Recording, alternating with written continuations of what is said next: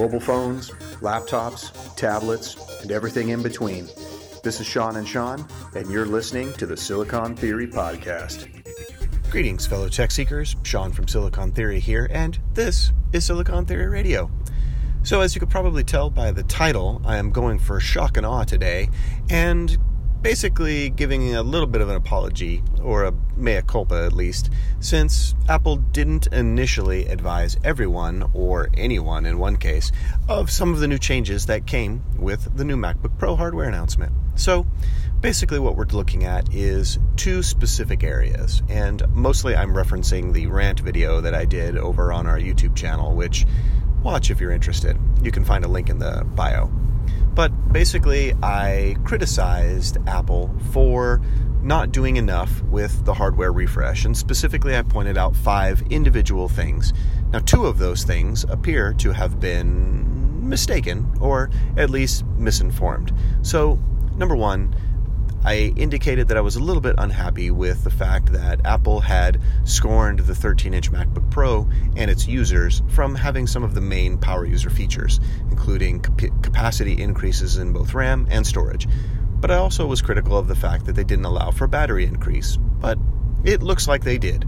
So there has been some reporting that came out afterwards that both the 15 inch and the 13 inch MacBook Pros got battery bumps to offset the increase in some of the additional usage that's going to happen with, in the 13 inch MacBook Pro's case, the quad core processor instead of a dual core one. So that's my bad.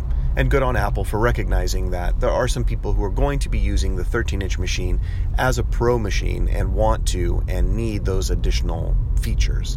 Now, having said that, I definitely would prefer to have 32 gigs of RAM. I definitely would prefer to have options of up to 4 terabytes of storage, although it's so insanely expensive, there's no way I could ever possibly justify affording it, but at least having the option would have been nice.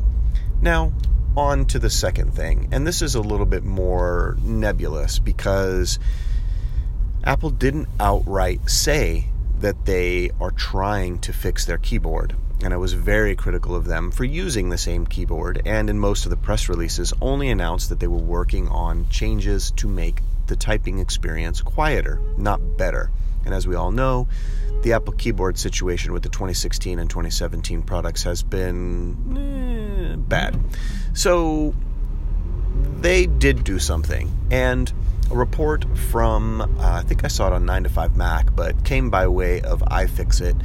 And iFixit was the ones who tore down the MacBook Pro. Side note, this is not a job I would want to spend several thousand dollars on technology and then immediately begin disassembling it usually without the real expectation that it'll go back together again the way that it came. But anyways, the ultimate answer is is that when tearing down the MacBook Pro for 2018, something new was seen. And that's basically that the way that Apple accommodated a typing or a quieter typing experience was they put what appears to be a silicone membrane over each one of the individual key housings, shielding and protecting the butterfly keyboard and the butterfly switches. This comes as a byproduct of protecting the keyboard from dust and debris.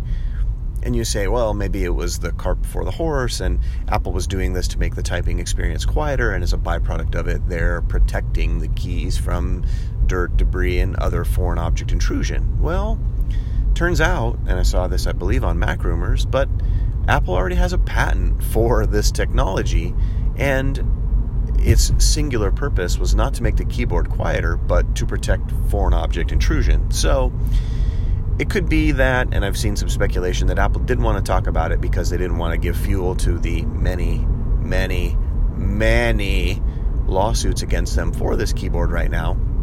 And I also saw in that same report that it looks like the 2018 keyboard is going to be used exclusively in the 2018 MacBook Pros. So it doesn't sound like there's any backwards compatibility or any desire to backwards port that keyboard to the 2016 or 2017 machines as part of a repair process. So I guess we'll have to wait and see on that. But Apple has indeed done something to fix the keyboard. And that's a good thing because what they were doing before was absolutely nothing other than offer the four year warranty and say, hey, that crappy keyboard, that uh, dust and crumbs are its kryptonite, we're going to replace it with the exact same keyboard. So here you go. So unless you decide to live in a dust and dirt free environment uh, inside of some kind of hermetically sealed chamber, uh, you're probably at some point going to have this problem. But if you bought one of the new 2018 MacBook Pros, you might have it less often. Or better, maybe you might not even have it at all. So by way of my apology to Apple, I will definitely not be recording a follow up video, but I am going to go into the comment section and pin a comment there, leaving uh, basically the sum total of my information and findings that you've heard in this podcast. But if you have any additional questions about the MacBook Pro 2018, feel free to shoot them our way. That's the show for today. As always, we appreciate you and thanks for listening. You can find all of our content over at silicontheory.com. You can follow us on social at Silicon Theory on the Facebook, Instagram, and Twitter. You can also find our YouTube channel using the link in the bio or at youtube.com forward slash C forward slash Silicon Theory. Make sure you are favoriting or subscribing wherever you get your podcasts. We are everywhere. Hopefully, you know that because you're listening to this show. But if you're on Anchor as well, where we are, make sure you give us some applause. We appreciate that, and that also helps other people find our channel. Thanks again for listening, and remember, as always, we will talk tech soon.